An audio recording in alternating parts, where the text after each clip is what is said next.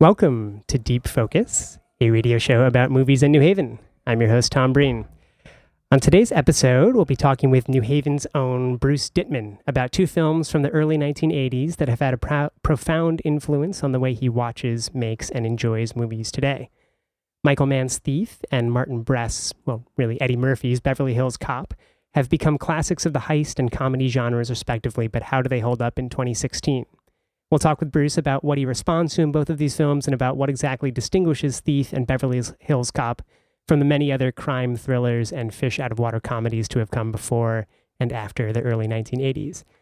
For the second segment of today's show, I'll be joined by WNHH station manager Lucy Gellman and New Haven Independent staff writer Allan Appel for a review of Francofonia, a new documentary by Alexander Sokurov that offers a very personal and yet expansive investigation of the history of the Louvre Museum during the Nazi occupation of Paris in the early 1940s. But first, I'm very happy to welcome to the studio Bruce Dittman. Bruce is Chief Marketing Officer at the accounting firm Marcum LLP. He's also the co-founder and co-owner of Meat and Company, a Crown Street sandwich counter, columnist at New Haven Magazine, host of the Outside of a Dog podcast, and amateur photographer and amateurish cameraman. Bruce participated in the 2015 annual 48 Hour Film Project New Haven competition. Bruce, all the way at the other end of the studio, thank you so much for coming in. It's a pleasure to have you on. Hey, Tom. It's great to be here. Okay, so we met last summer during the 48 Hour Film Project competition. Uh, you were a part of Ryan LeQuinco's Everyone Leaves New Haven team. Uh, right. I wonder if we could start there and, and then maybe move our way around your background in movies before we get into Thief and Beverly Hills Cop. So, how did you get involved in the 48 hour film project and what was your role on Ryan's team? Sure. So, um, hey, real quick, can you check my mic to headphones? Um, okay. Um, so, um, Ryan, uh, who you know, um, and for those of you who don't, is this amazing human being who lives in New Haven. Um, and Ryan, I think, uh, um, I think this was his second 48 hour uh, film festival. And he had uh, really, really earnestly tried to recruit me the first year. I think I had uh, I had obligations, family obligations. I also was just too scared, and um, and uh, and didn't make it the first year. The second year, he said he said, "Look, dummy, you're doing it." I said, "Okay, but um, you know, I'm I take still photographs. I'm not really a, a camera operator." He's like, "You're gonna do great, and don't worry about it. There'll be lots of other people that'll help you if if you run um, run out of knowledge." Um, that was a, a half truth. so did he try to recruit you as the cameraman yes. the first time around as well? Yes. So this, I mean, for people unfamiliar with this project, we've spoken about it a bunch on the show, and it's one of my favorite things that that happens here every year in New Haven.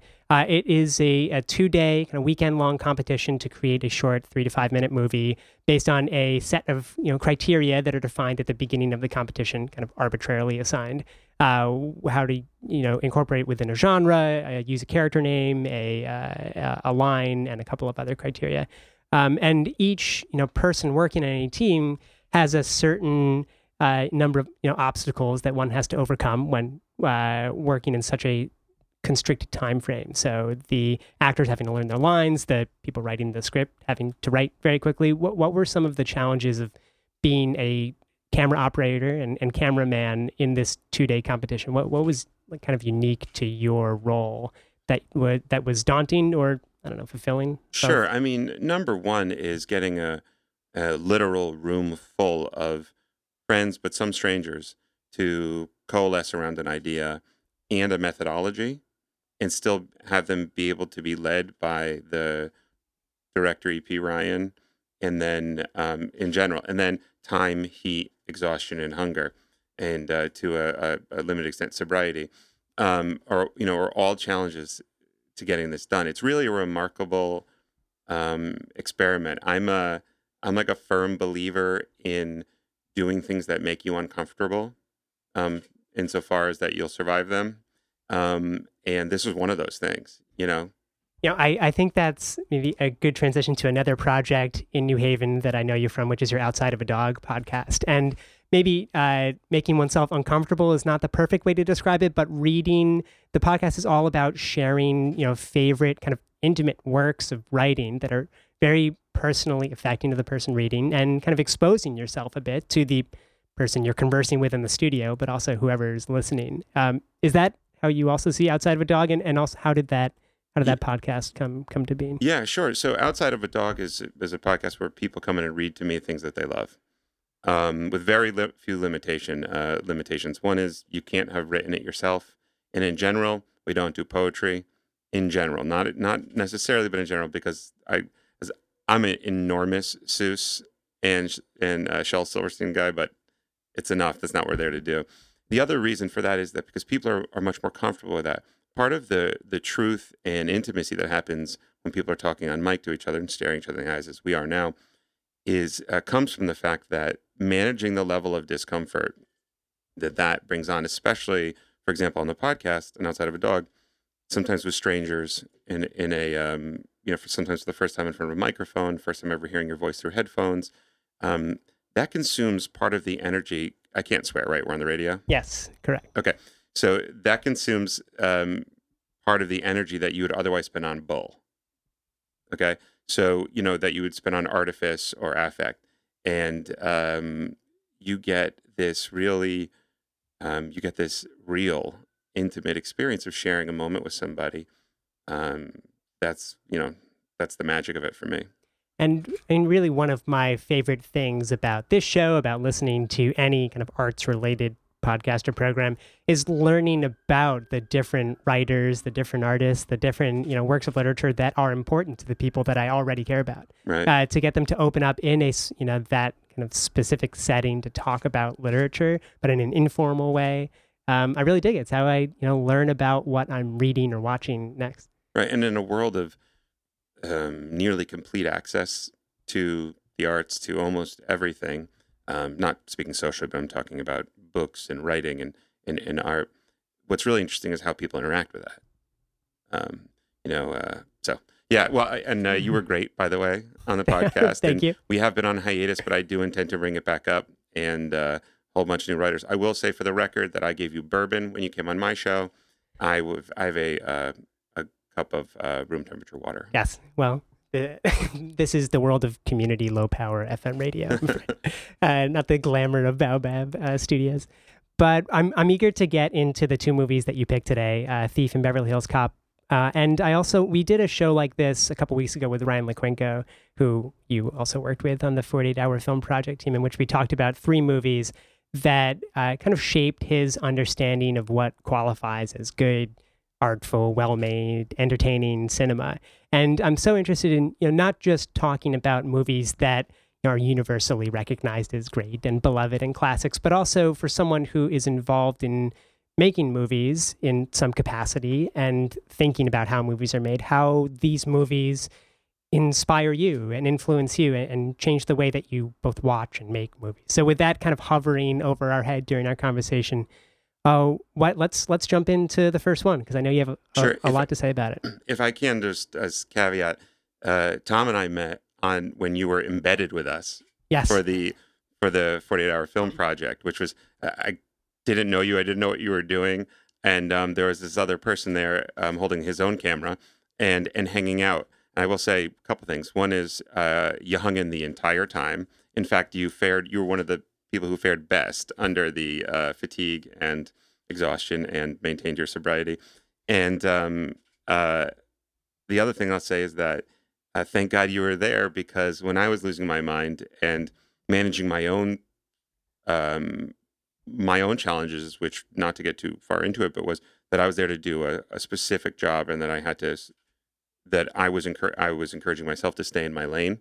Um, talking about movies with you was was awesome, and you I, you were you were knowledgeable and a film lover, and it was a it was a pleasure. So Ah, it's I, I'll take that flattery any day. But thank you, Bruce. And I should say that one of the inspirations for doing this type of segment, where I talk with filmmakers about the movies that inspire them, was listening to you talk about the opening of Silence of the Lambs that Yeah, weekend and yeah. breaking down shot by shot Jodie Foster running through the woods and how she's both the chased and and perhaps the the conqueror or victor or whatever that may be. But Thief, yes, Thief. Michael Mann's 1981 crime thriller starring James Caan as a Chicago jewel thief who finds himself beholden against his will to a wealthy financier in pursuit of making that last big score before retiring forever. Kind of a familiar plot in terms of, you know, the the last big score, a criminal with a code of ethics that he are kind of arbitrarily constructed. Maybe we'll talk about that, but someone very reluctant to break that code um, because that is what keeps him whole, what, Right. what keeps him sane.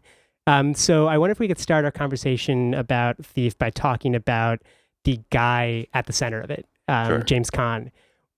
What do you? I mean, what, rewatching this movie, thinking about this movie, what do you think of his performance as the titular thief? Yeah, well, and uh, in just one sec, you know, while we, you know, we hear the story about the the jewel thief who's got to do one big heist, then go square, and it's obviously a super common trope. You know, couple things. This is not the first movie where that takes place. I won't make that claim, although I will make some claims of other firsts in a minute.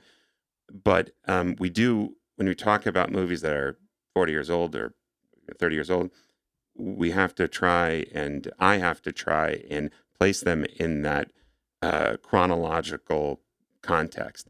And this is, you know, part of the fun of going back and watching movies where, you know, I, I always talk, I use, for, by way of example, I always use Annie Hall. If you go back and watch Annie Hall, you're like, yeah, yeah, yeah, I loved Seinfeld. It's like, no, no, no, no.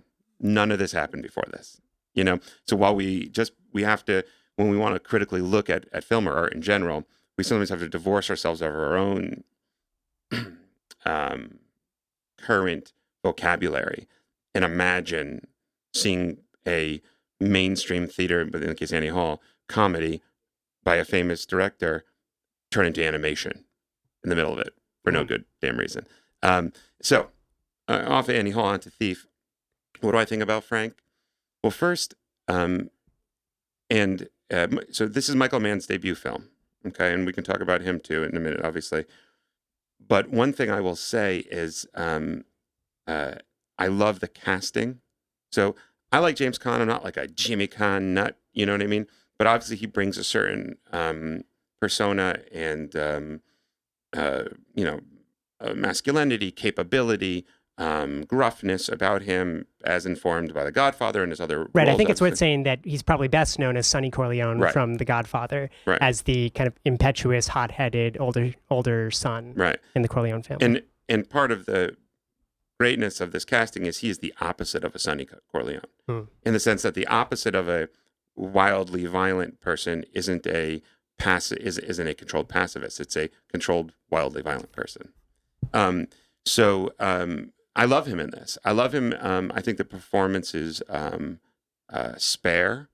You know, I think he shows a tremendous in a in, with a character that's about discipline. Although uh, um, and I'll make arguments about something else, but on the surface, he's about discipline. It's a very disciplined performance. Mhm. You know, James Caan is so capable of going big.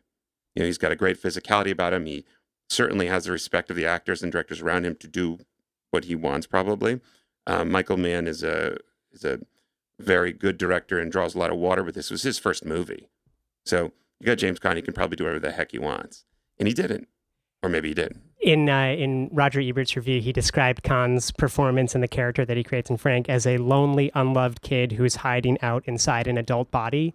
And I think that what makes this character unique, maybe in the in the context of other kind of crime capers or heist dramas, is that this is this is a character-led drama. I mean, we really get to know Frank. We get to know his kind of intensely kind of uh, ambitious, professional. You mentioned authenticity in an Yeah. email that you sent to me that that defines him. That code of ethics that that he can really be proud of the work that he does with his hands. At, at one point, he shouts at Leo, who's the antagonist in this, the the fence, the wealthy Who's financier. Amazing, by who- the way. It's uh, Robert Prosky. Yes, Yeah. yeah. He shouts at him, I am the boss of my own body. And there are a number of lines that go throughout that. And that James Caan, he just exudes this physicality, but also a complete control over his body until he, But- until moments when he loses control. But let's look at that for a minute because just hearing you say that actually gave me chills. Imagine James Caan, this this ultra masculine actor, leading man, um, tough guy. I mean, that's something that a victim. That's a victim's cry. That's a a child's cry. You know, I'm in charge of my own body. That's so primal, so raw, and so vulnerable. So w- the the thing that rocks me about this performance, and perhaps I'm easily rocked, is the vulnerabil- vulnerability in the otherwise overt masculine structured thing. So be you know, not that you're doing this, but before we say like, oh, here's you know, this this you know, uh, examination of masculinity and the crime ethos. No, this is a the thing that jumps out about about Frank is this accessible vulnerability, which he demonstrates a number of times. Hmm. There's go ahead. Well, I, I was going to say, I think that the, because I, what makes this movie, and I think Beverly Hills Cop as, as well, a bit dated for me, a bit of a very specific to the early 1980s, is it's, with Beverly Hills Cop, it's more homophobia. Here, it's just intense fear of kind of a threat against his masculinity, against these guys who have so, you know, defined themselves as uh, providers of families, as capable people, of heterosexual people. Right. And to think that the threat to James Caan's character and to, to Willie Nelson, eh, who Right. plays his kind of father figure character, yeah. is, I mean, it's always rape. It's always rape by other guys. You and I get that that is a serious thing in prison, like that Yeah. works within the you know the history of the character created. Right. But to think that I feel like the number one thing that both these characters are rebelling against is some other kind of bigger man taking away their So- masculinity. Maybe, but I'm but I'm um uh You're reluctant to to. I'm that. rel- I'm not totally on board with that. Okay. Well, and I'll tell you why. Because, you know, uh, I think everyone's not everyone, but the common famous scene from that movie that people reference is, is James Caan and Tuesday Weld in the diner. Okay. Now, also, you know, you're going to see diners in, in future movies of Michael Mann. Michael Mann, by the way, is totally unashamed from borrowing from himself. Hmm. Even Heat was a TV movie called LA Takedown, I think, beforehand. Um, and you see plenty of that in the, in this film.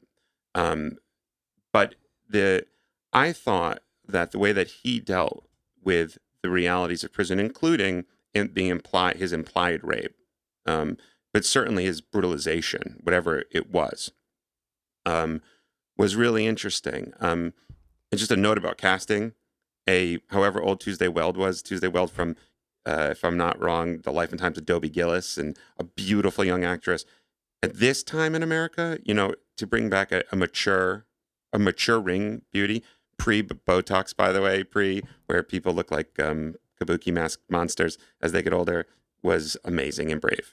Hmm. Uh, I yeah, I, I didn't look up how old Tuesday Weld was in this movie. So eighty one, but and she was a star in the sixties and seventies, right? So she she'd been kind of familiar, early, familiar early face. television, yeah. Um, but she, I mean, she, her character, as affecting as that diner scene is, and that Yeah. seduction, and the, I love the the frankness of Frank, how he's he's challenging her to be as as straightforward as he knows Right. that he can be. You know, he's saying, "I'm, you know, let's get this, you know, small flirtation out of the way. Let's Right. start this great romance. I'm a thief. Oh, but- Deal with it." but so, uh, sorry, ju- just to to finish that. So that's the scene that everyone talks about. Right.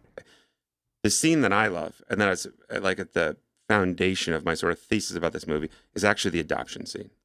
Okay, because again, well, you know, so I'm not totally on board that that it's the uh, heteronormativity that is the the, the through line for him. Um, it's you know, Frank is a product of the system, as he says in the scene. He says, "I've been in these places my whole life. They're horrible, lifeless places." At which point he demonstrates what I think is the crux. So before I get into what he says, uh, I was thinking about it today, and it occurred to me that you know this movie Thief is a is a film about tools. Okay, so earlier when I emailed you about the authenticity, I, what I really want to talk about how this movie was groundbreaking because it was the first time that they brought in real technicians. So I think Ebert might say it, or someone else says it. Like you'll see no stethoscopes here, you know, because they don't safecrackers don't use stethoscopes. Okay, you know the Pink Panther uses a stethoscope.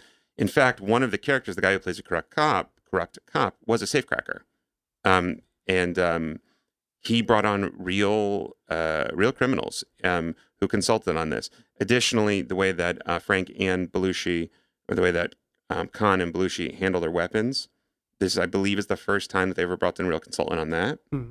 So um, this is a huge thing now. You know where people, you know, Saving Private Ryan, they went to boot camp, and Keanu Reeves trains in martial arts for a year before taking a movie.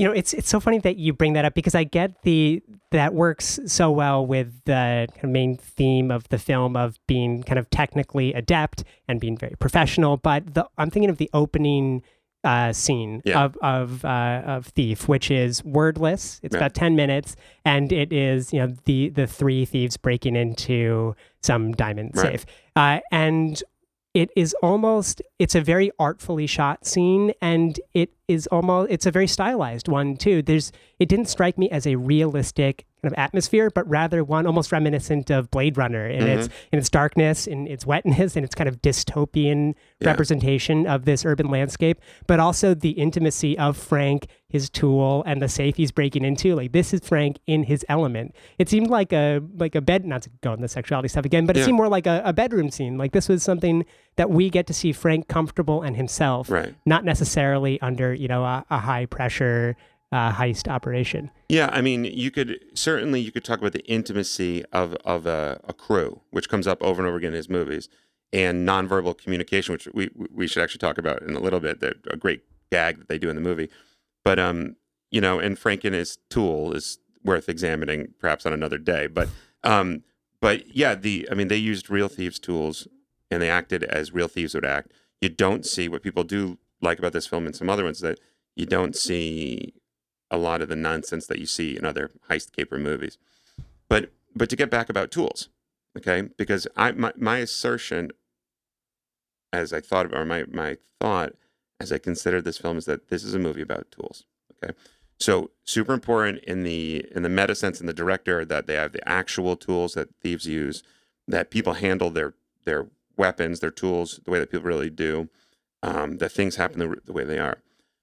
And for the main character, he spends a lot of time talking about the tools he developed in prison in order to manage his life, right? I have the tools to do this. Here's how you do it, right? Vision board, you do and you, reminiscent or, or not reminiscent, but impression of, of, um, of uh, uh, heat.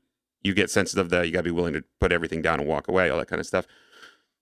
But Frank's also a guy, Frank is a guy who has a lot of tools and a lot of proficiency. He's also a guy entirely without the tools to operate in the normal world.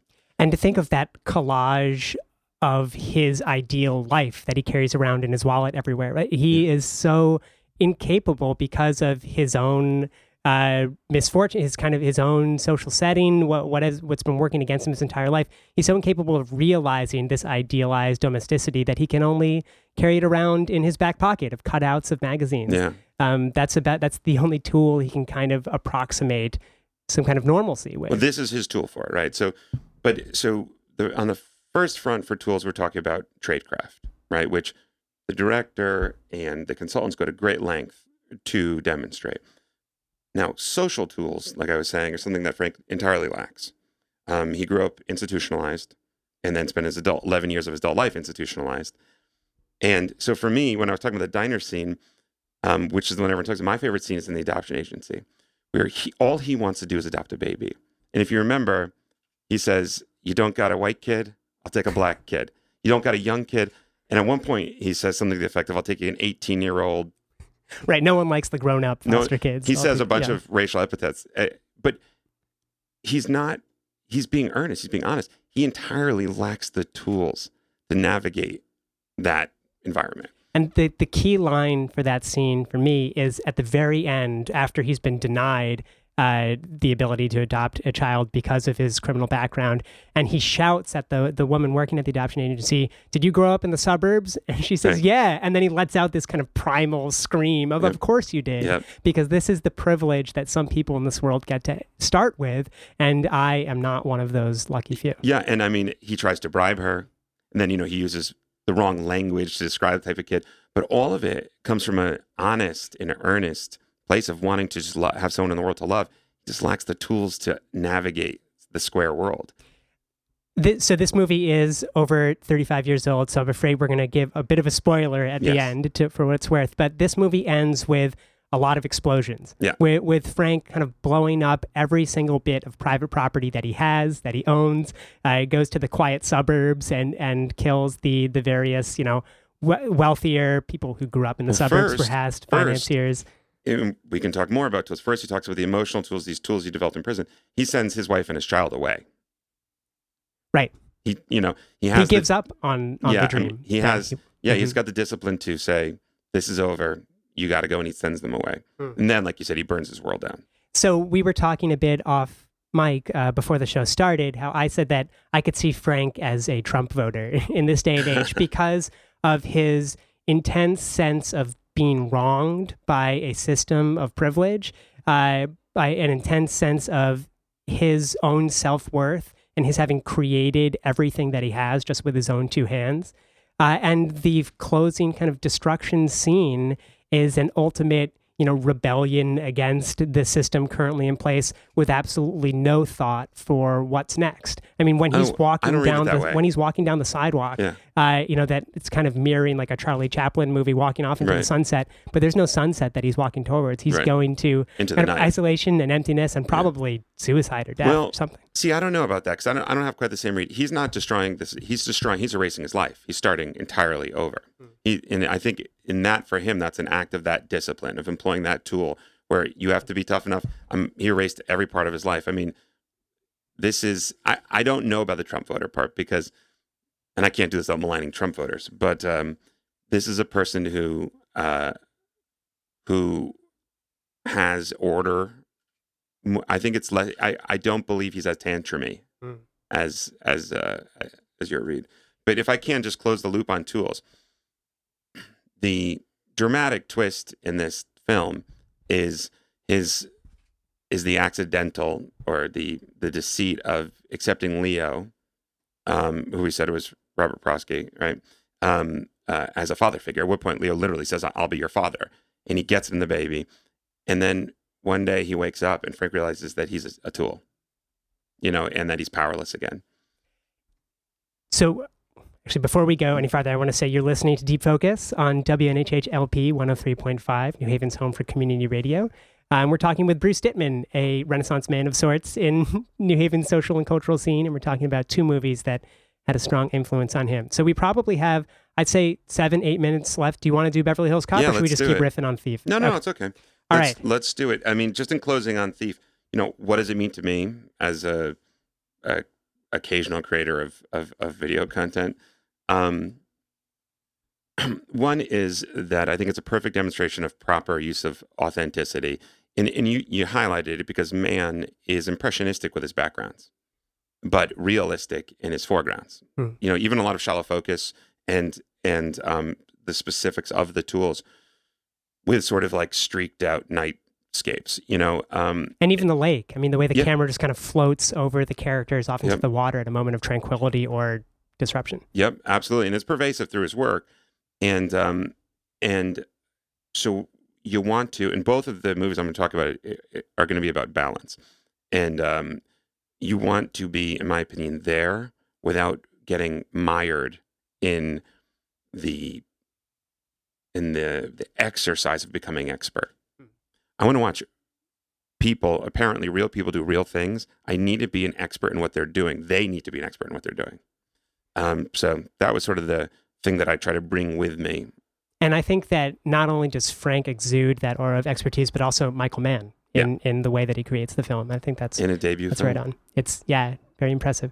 Um, I'm interested to see how that transitions over to Axel Foley and Beverly Hills Cop Yeah. uh, because so many people refer to him as an uh, a promising young cop. You know, I can see that you're a great young cop, but I, you know, you just need to control yourself. Talk about a character who doesn't necessarily have a lot of self control. But um, so Beverly Hills Cop, 1984, a comedy by Martin Brest that stars Eddie Murphy as Axel Foley, an impulsive young Detroit detective who goes out to L.A. to investigate the murder of a childhood friend. Eddie Murphy, 23 years old. This is after Trading Places, Yep. after 48 Hours. He's kind of t- at the tail end of his Saturday Night Live career. Um, you said that this is a great example of how to use a white hot star um, at, at, at his prime. Uh, what, what were you thinking of when you think of using Eddie Murphy well in Beverly Hills Cop? Sure. So, and you know, you could probably argue that it's one step too f- beyond how to use it, or one step prior. But so, um, forty-eight hours and um, uh, Trading Trading, Places. Places. are both masterpieces, in which Eddie Murphy acts as a character. I don't remember the forty-eight hours character's name, but he's Billy Ray Valentine or whatever, and and he's in character. He's an actor. He's a comedic actor. This is clearly not that. Okay, in this he is uh, Eddie Murphy okay, doing Eddie Murphy stuff a lot of a lot of the time, also still acting. So while I would, you know, I I don't know, you know, like I guess the sophisticated in me wants to only watch movies where people only act or they don't, you know, they're not personalities.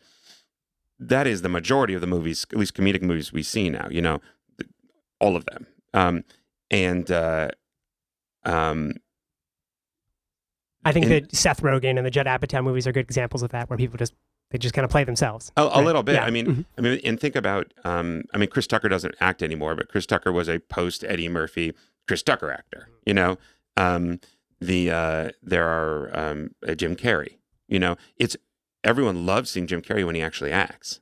You know, what? Right, right, and especially in dramatic works. Yeah. well. But um, you know, what so surprised me about Beverly Hills Cop is actually how straight Eddie Murphy plays Yeah. the character of Axel Foley so often. We Yeah. were talking about him playing. You know, there's the comedy again, something I'd forgotten, but his comedy is really derived from his verbal dexterity. It's not physical comedy necessarily. It is the the alacrity and the pronunciation and the way that he can play up this uh, this intense indignation um, over the silliest of things or serious things, but in a kind of silly, ironic. Yeah, I mean, I think I, I mean, I like moments, so I'm not going to make like broad statements about his acting ability.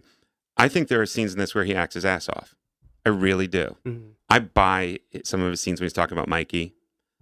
I think he's playing a comedic action star in the strip in the strip club scene up until he does the shtick and actually takes the guy down.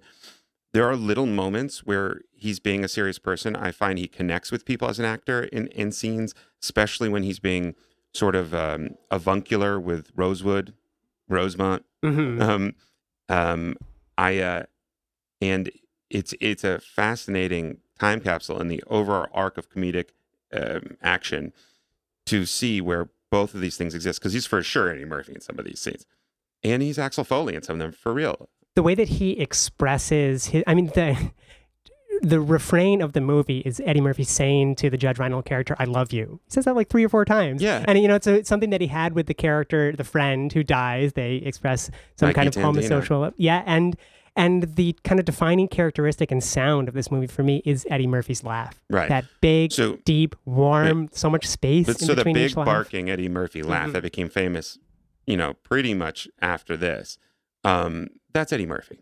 You know what I mean? That's that's him doing Eddie Murphy, and everyone loves it, and you want to hear it, you want to see that big laugh.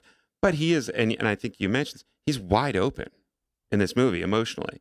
Like I find him eh, absolutely emotionally accessible, lovely, warm, goofy, sure, um, the type of person, especially the type of man that makes other men comfortable when they're being ribbed. he's he's a rascal. Rascalish he's a is the word that I. I mean, Yeah. Little Rascals is not too big a uh, leap because he puts one of his gags is he puts a banana in the tailpipe Yeah, of a car. right. I mean, these are the antics of someone who is not actually looking to harm the people that he's pulling stunts on. This Yeah. is the way that he gets by. This is the way that he acts and interacts with people. So if you, I mean, and let's just take a moment to disclaim that we, you know, the the 80s homophobia that plays into this is obviously totally outmoded and outdated and not good. Um, but excluding that, um, you know, you can hear, which is also was a huge part of his routine at the at the time, by the way. Um, and um, if you haven't revisited uh, Delirious. or Raw, It's difficult to watch It's those tough. first twenty minutes. it's tough, Yeah. yeah. Um, but um, I don't remember where I was going with that, but it, it's worth disclaiming anyways. hmm Um, where was I in this? Well, oh, I know. If you want to know how not to do this, watch the other Beverly Hills Cop movies. Hmm.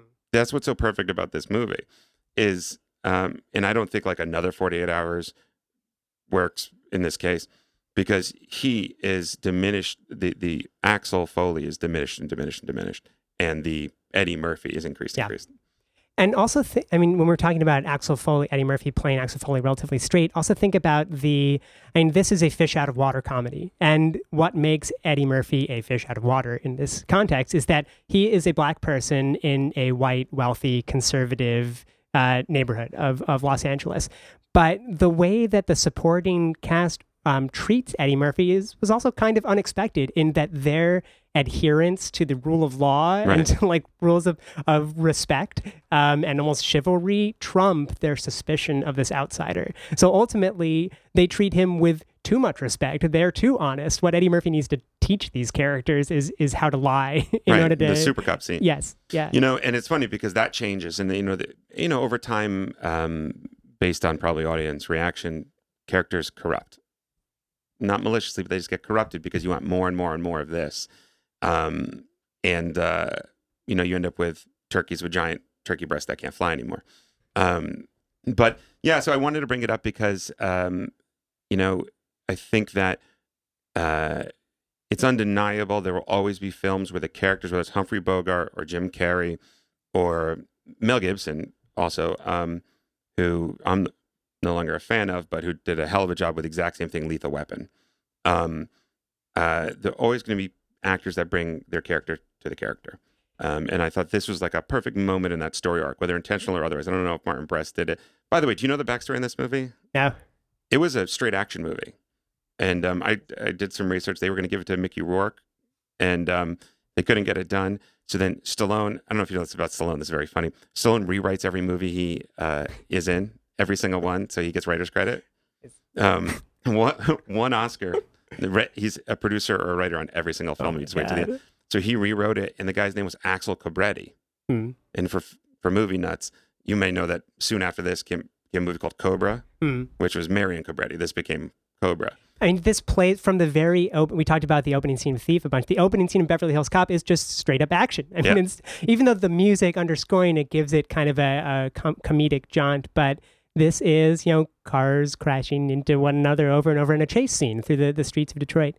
Um, oh, there was one other thing I wanted to ask you about, but now I am blanking. Oh, yes. Um, if Thief and James Caan's character at the center of it is very much about a a middle-aged man, if not a kind of rapidly aging working class man who's struggling to figure out how to settle down, how to get out of this too difficult life.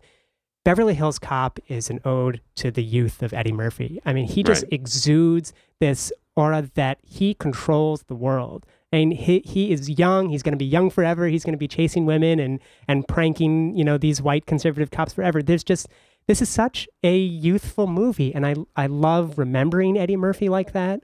But also, it's not really a sustainable way to um, to have a career, uh, something to maintain. And I mean, it's one of the troubles of Americans' relationship with movie stars is that we freeze them at a certain point in time. In youth, right. Yeah. In fact, to your point, part of what I love about much of what I love about Thief is that it's about it's a grown-up movie for grown-ups starring grown-ups.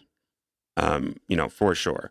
And um, you know, the bad guys aren't like slick, handsome, but dangerously handsome Soviets and they um, you know, Prosky I love bad guys that look like that. Um, Drive recently had um Alan uh, the rabbi, what's his name? Alan uh, I know who you're talking about. Uh, Albert Brooks. no. The- Oh, Albert Brooks was it? And I'm thinking about another one. Albert Brooks. Like I love mushy kind of dad looking bad guys because they're real. That's real menace. Mhm. Um. So. Uh, and and you get the sense that the the extent of their threat is not necessarily in their physical Right. being, but rather in the power that they wield Right. through their money, their influence, through their nefarious kind of lack of immor- you know their immorality. and um, and to just to quickly dispute what what we started on in a mild disagreement, I'd suggest that they're not sexual rivals of the protagonist, Hmm.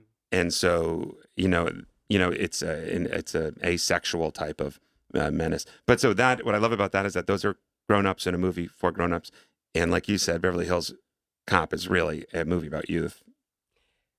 You, you gave a little wrap up on Thief but when we finished that conversation a little earlier on, and unfortunately we're, we're very low on time Sure. here. But is there anything else on Beverly Hills Cop? I mean, when when people may hear this title, they think of just a, a goofy '80s comedy. Is there anything that, as someone who makes movies, um, that you look to as an influence for how you would like to go for, or want other people to remember when making movies? Mm, Sure. I mean, you got to find the real moment. That's when I love this movie. It's a fun movie, but when I love this movie are those little real moments where Eddie Murphy still remembers to act in it, and he's great.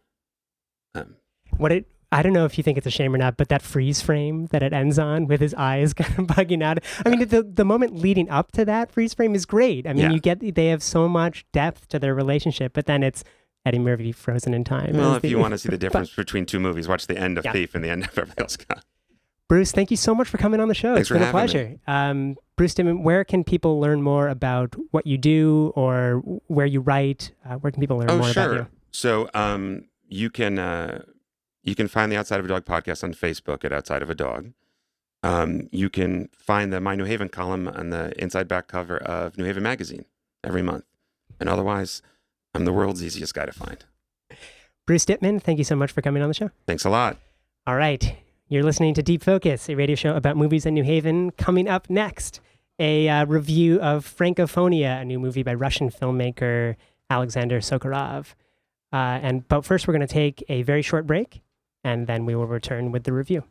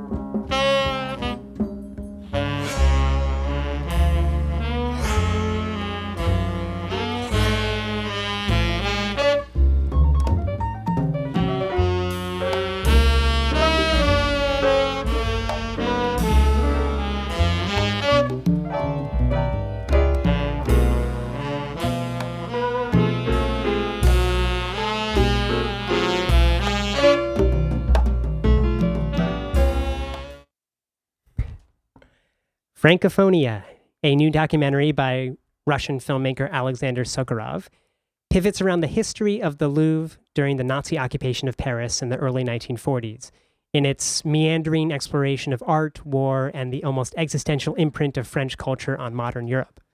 Sokurov narrates the entire movie, which shifts from documentary photographs to fragmented Skype calls to dramatic reenactments. But the one continuous narrative that emerges from the movie's various threads recounts the working relationship between Jacques Jaujard, a French civil servant, and Franz Wolff Metternich, a German count, who have taken upon themselves to preserve and protect France's cultural monuments during the war.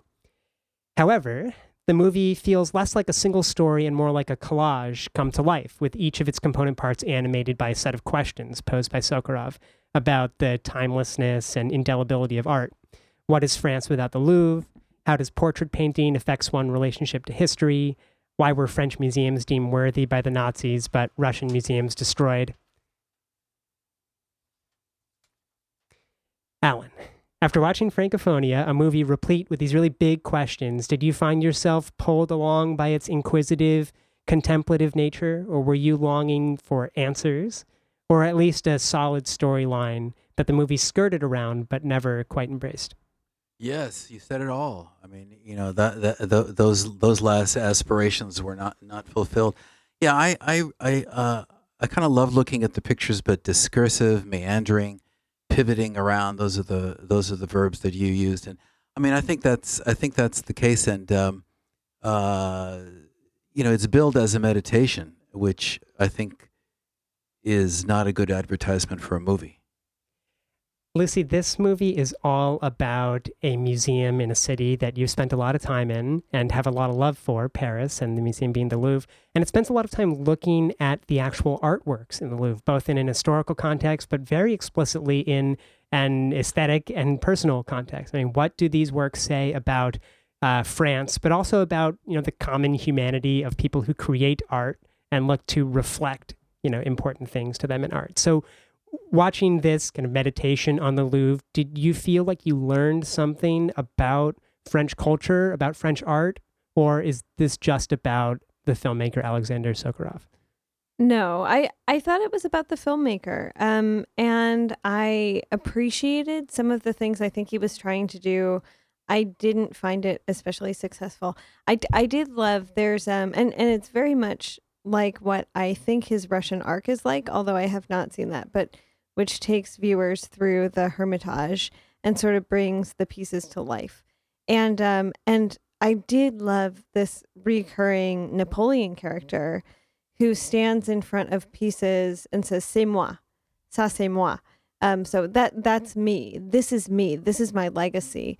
Because Napoleon had such a role in in the Louvre sort of what it was, what it became under his reign, and and the pieces that are in that. You know, had Napoleon not uh, commissioned Antoine Jean Gros to paint uh, him uh, to paint Napoleon in Egypt with the plague victims at Jaffa, which comes up in the movie.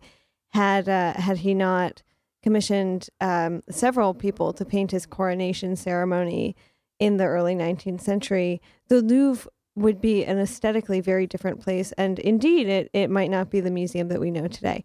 So I thought that was very interesting, uh, but I did not like the movie. um, I I have to. Okay, I think I like this movie the most of the three people in this room, and there are a couple reasons why. One of them is uh, the that tension between the Napoleonic impulse and the Marianne impulse in this movie. So you're right. Uh, Napoleon isn't the only kind of historical character who Sokurov finds meandering through the halls of the Louvre, but we also find Marianne. And these two characters, uh, and Marianne being the kind of figure of the French Revolution, uh, a woman who represents liberté, égalité, and fraternité. And those are the only three words that she says throughout. But now, she, she, has a great bandana while she uh, while she says it. And it, I mean, I want at first it seemed a bit silly. This one, this allegorical figure just shouting these three words at each work that she looked at. But when Napoleon was brought into the film, I thought this is this is the tension in French culture and in French art that Sokurov was trying to get at. The impulse to identify everything as this is me, me, me. This is something that I have conquered, that this is a representation of my greatness and of the superiority of my culture. But also, this is something somehow more democratic. This is something reflecting not just me, the acquirer, the artist, um, the emperor, but also something about everyone, all Europeans, and potentially all all people in the world. And I you you seem skeptical of that, Luce. I want to give you a, a chance to respond. But did you like that that tension that he pulled out, not just in French history, but in French art and in kind of the way that Europeans engage with art through the the catchphrases of Marianne and Napoleon? Yeah, I, I guess so. I, I think one thing that we're not talking about is the fact that Marianne and Napoleon are um they are at once one and the same. So Napoleon's refrain of kind of c'est moi also refers to Marianne leading the people through the streets. Like let's let's not forget who uh who some of the leaders of the French Revolution were and who said uh, that they stood for the values of the French Revolution. So before, you know, Napoleon uh sort of, well, I, I guess got on his high horse and became a crazy European megalomaniac, he said that he stood for for the values of the French Revolution, and and so um, no, I, I mean I, I guess I was more interested in the tension between the liberté, égalité, fraternité, and um, and sort of the reality of the Louvre, which is that without um, imperialism, raping, and pillaging, it would not be the institution that it is today, which we can say of so many of our institutions, including in New Haven, the Yale University Art Gallery.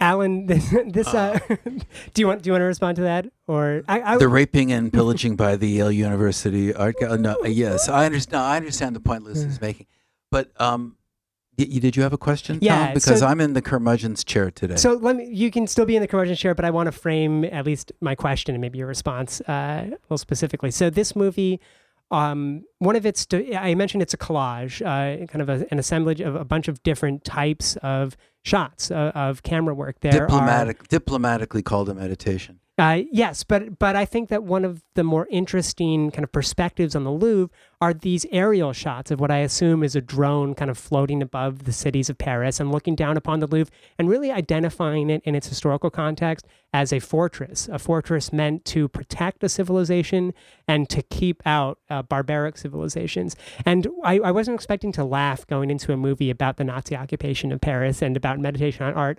But one line that I really did chuckle at, and I think Lucy and maybe a few other people in the theater did too, is when Sokurov says, Is it possible that this museum is worth more than the entire rest of France? Well, that is, that is that is the most French question of all time. I mean, that's how the French think about stuff.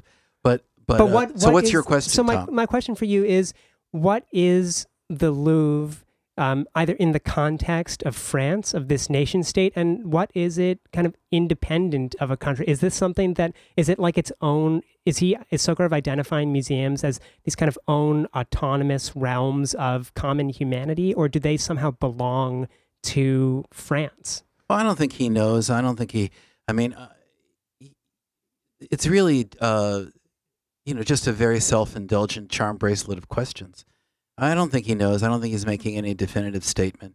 And um, you know, I, I, I, I frankly, uh, you know, I mean, I listed some of the questions. You know, who are we without museums? I mean, he asks that. I mean, these are like questions in a high school essays. You know, I mean, why is art? What does this mean?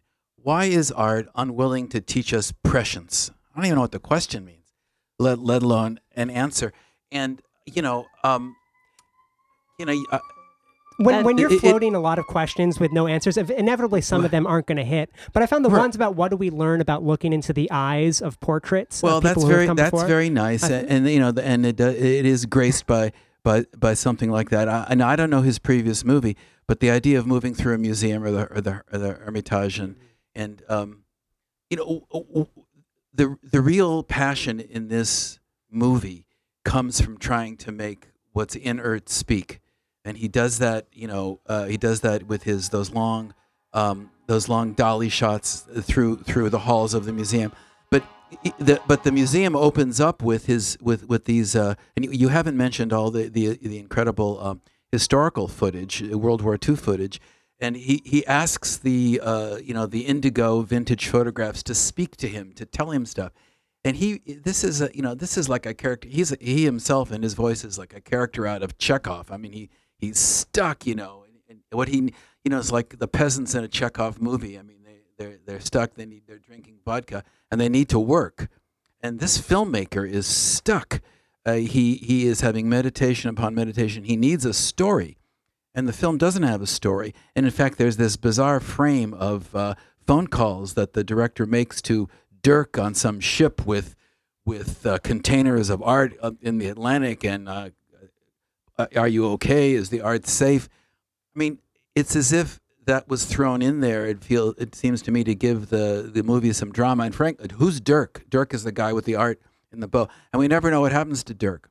And I, I- have a few favorite. I got a. I've got a a few favorite um, scenes here with Hitler. But, but, But, uh, but we'll before come we back get to to that, I know that Lucy, you wanted to respond to something Alan was saying a little earlier on.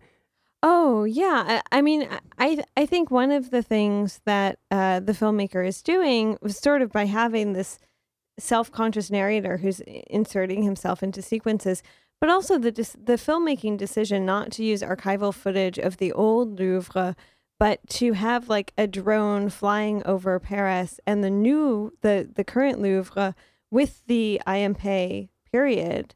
So you you know it's the old one, and you have to deal with like like anyone who has ever uh, you know googled the louvre has to deal with uh, sort of this historical dissonance where they're looking at something that is actually a very modern conception. I, I shouldn't say a modern conception because it's definitely after 1980 so a very contemporary conception. Um, and uh, and yet the footage is um, you know it is it, it almost looks like it's been colored in by hand in a way that many early French films were, right? Mm.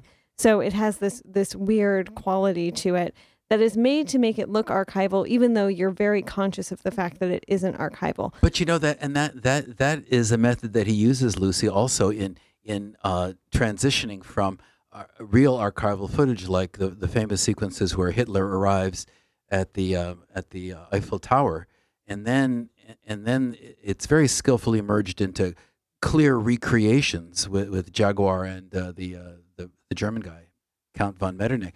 And there's something uh, there's, it's very skillful, but it's also something uh, disturbing about that. It, it's as if it's sort of dishonest. It's sort of like Hmm. a cheap History Channel show or Well- something. I, I, I, I'm just I'm troubled by this movie. I think one one of the more I think he's getting at a very you know obviously troubling time in the history of France, and I think when he asks, you know, what what was it like to be at the Louvre? What happens to a museum under Nazi occupation? And the answer, for the most part, from what we see, is assimilation to the new order. I mean, the way that Paris as a city adapts to their new occupiers is that they assume that this is how things are going to be for the for the the near future. And so we are not going to stop you know playing movie movies. We're not going to stop going to cafes. We're not going to stop looking at art because this is something that we can adapt to. And because the germans um, in in their you know there, there's no talk about the kind of motivating ideologies of the Nazi Party. They're just an occupying war force here, but they respect. And what's so troubling for Sokurov is that they respect French culture as important to preserve, but they do not respect Russian culture as important to preserve. Right, but and the juxtaposition of the destruction of Russian museums um, and the preservation of French museums, I think for him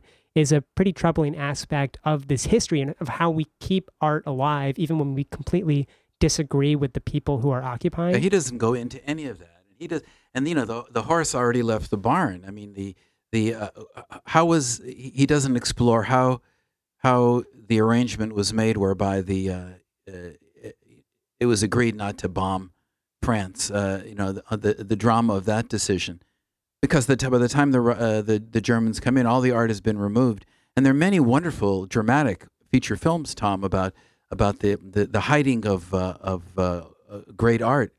Um, the Monuments Men not being one of them, but there's a great film with uh, but with Burt Lancaster called The Train, and Paul Scofield. Several wonderful movies about the lengths that uh, the French went to protect their art. This is not that movie. Well, and I don't think it's trying to be necessarily. I kind of appreciated how this is offering the perspective of um, not that we ever want to really get inside the minds of a Nazi official, but from the perspective of the occupying force um, and people who are not resisting Nazi occupation. What do you do with the art?